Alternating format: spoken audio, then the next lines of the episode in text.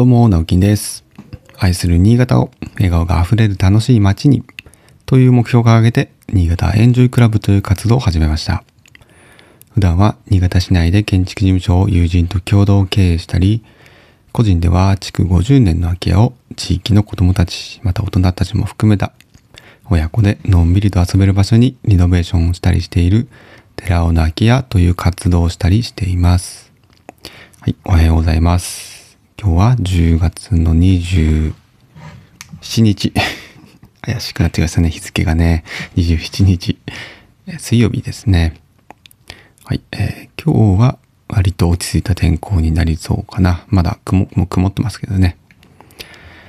えー、っとですね、今日はもう早速本題から入ろうかな。あ、ちょっとあのー今日ちょっと仕事でね、一軒、あの見に行く家があるんですけども、えーまあ、知り合いの家なんですが、すごく、すごく古い家らしいので、えーとても楽しみです。はい。あの、まあ、その家をですね、まあ、これから住んでいくにあたって、まあ、こう、どうしていったらいいかなっていうアドバイスをくださいということで、えー行ってきます。はい。なんか、そんなに、多分古い家ってあんまりこう、今までね、直接関わりてなかったんで、意外と。えーまあ、築50年ぐらいは結構あるんですけどね。えー多分ですね、もっともっと古いんじゃないかなと思います。なんとなく、あの、事前、下調べだとそんな感じなので、えーすごく楽しみです。はい。でですね、まあ、今日の本題はですね、まあ、今日はあの、空き家について、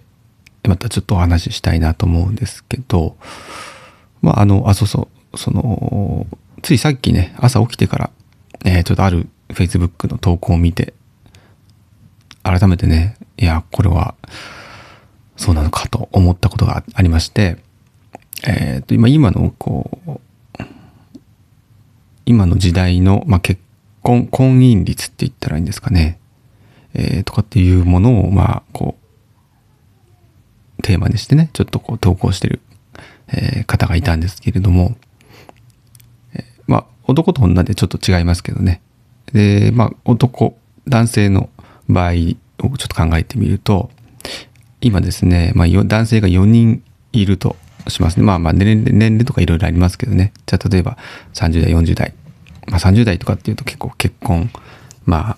えーするような年し、しがちっていうか、しやすい年ですよね。20代よりも今30代かなと思いますけど、例えばじゃあ30代男性4人いるとします。友達でね、友達とかでいるとします。そうすると、2人は、まあ、結婚、あ、3人は結婚しますね。で、1人は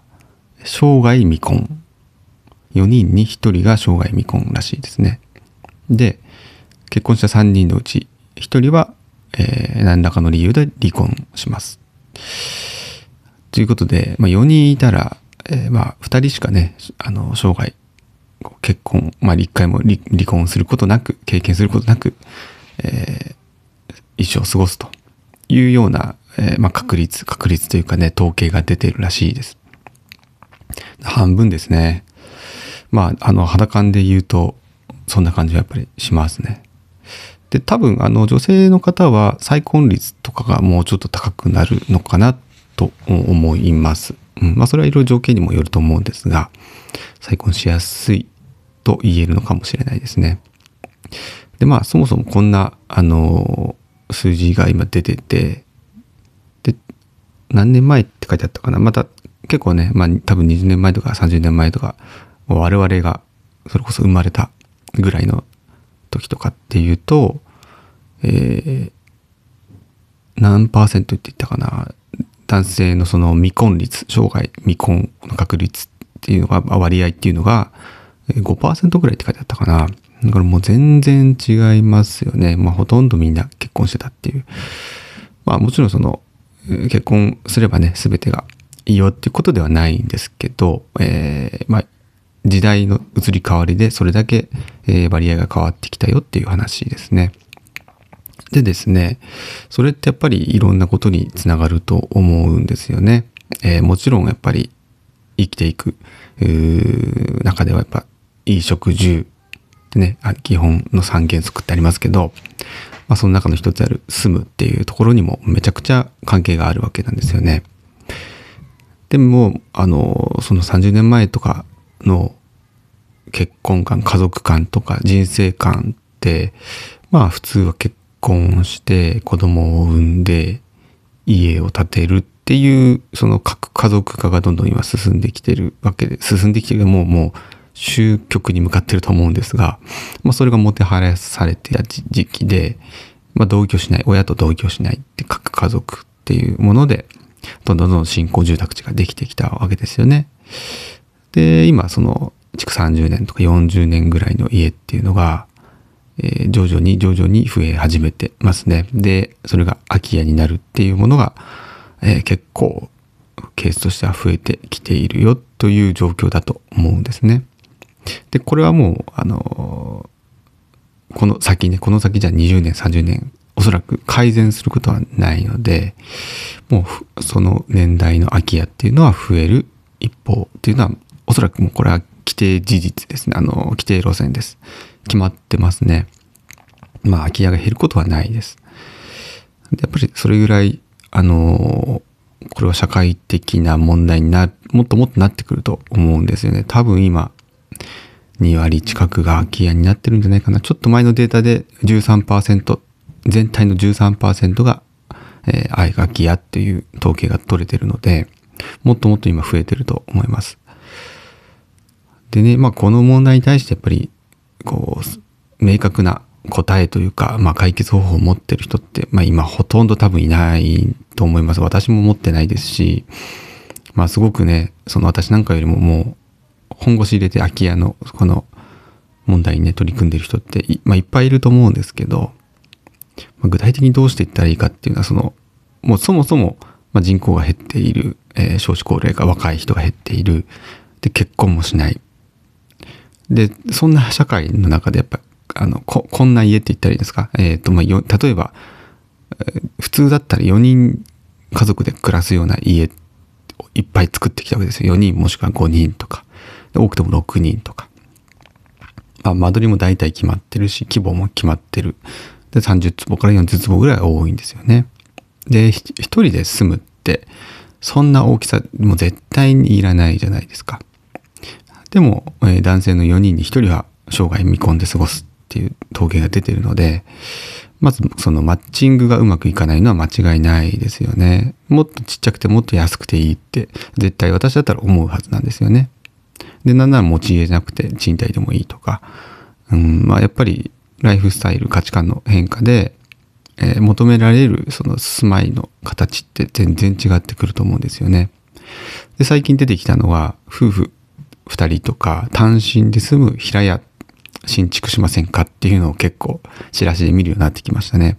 であれもやっぱり社会の変化で、えー、間違いなくその求められている形が違うので変化してきているっていうことだと思うんですね。これ多分もう20年前、30年前だったら考えられないような商品だったりするわけですよ。やっぱそれぐらいの、まあ、社会の変化が訪れてるっていうことは皆さん、まあご存知だとは思いますけど、まあ肌感としてもう本当にいよいよ、えー、向かってきてる、この週末に向かってきてるぞという、ね、どんなしまい方をするのかっていうところに、まあ焦点が今いってるわけですけども、で、そんな中ね、あの、一つ今日はちょっと皆さんも知ってるかもしれないんですけど、活用してほしいなというものがありまして、まあ、新潟市でも、実は空き家に対して補助金が出てるんですね。で、空き家を、まあ、普通に買って、えー、住む。自分が住むための用途として買うっていうものに対しても、えー、新潟市から実は補助が出ます。でその場合だと、購入、えっ、ー、と、まあ、いろんなパターンがあるんですけども、例えば一番、一番その補助が大きいものは、県外から新潟以外から新潟に移住してきて、空き家を買ってリフォームをする。で、この場合は、えー、マックスで100万円出ます。で、すべての、えー、あ、購入の金額の50万円。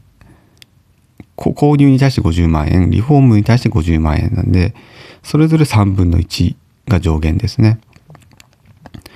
これはすごく、すごく大きいですよね。100万円出るってめちゃくちゃ大きい。で、それなりにリフォームしたら、えー、絶対にそのぐらいかかりますから、これはまあ活用するべきですね。で、ついそうですね、えっ、ー、と、2、3週間前に、えー、まあ、あのー、私の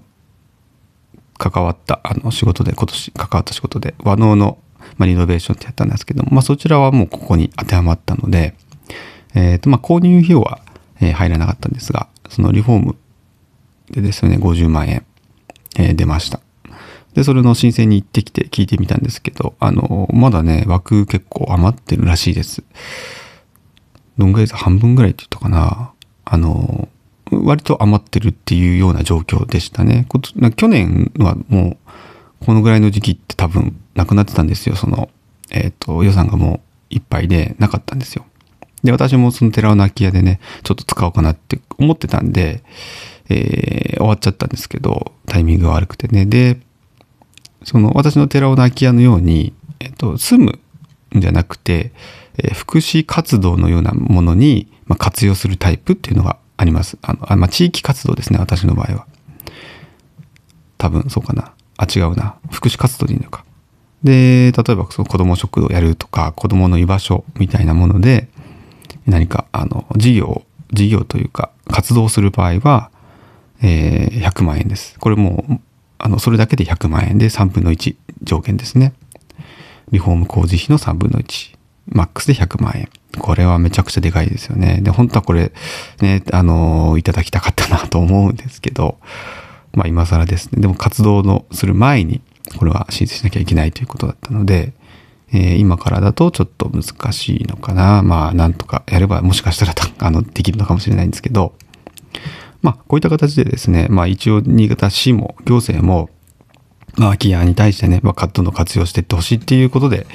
えー、補助金なんかは、えー、実は出してるんですね。で、ただ、まあ、周知はあんまりされてないかもしれないので、えー、今日はちょっとそんなお話をしてみました。まあ、ぜひね、あの、ちょっと興味があるっていう方は調べてみてください。まあ、新潟市以外でも、まあ、各行政でね、何かしらの補助が出てる可能性もありますので、まあ、その、お住まいのね、市とか、えー、まあ、県とかでもいいかもしれないです。で、空き家っていうふうに調べると、空き家補助金みたいなものを調べると、大体なんかヒットしますので、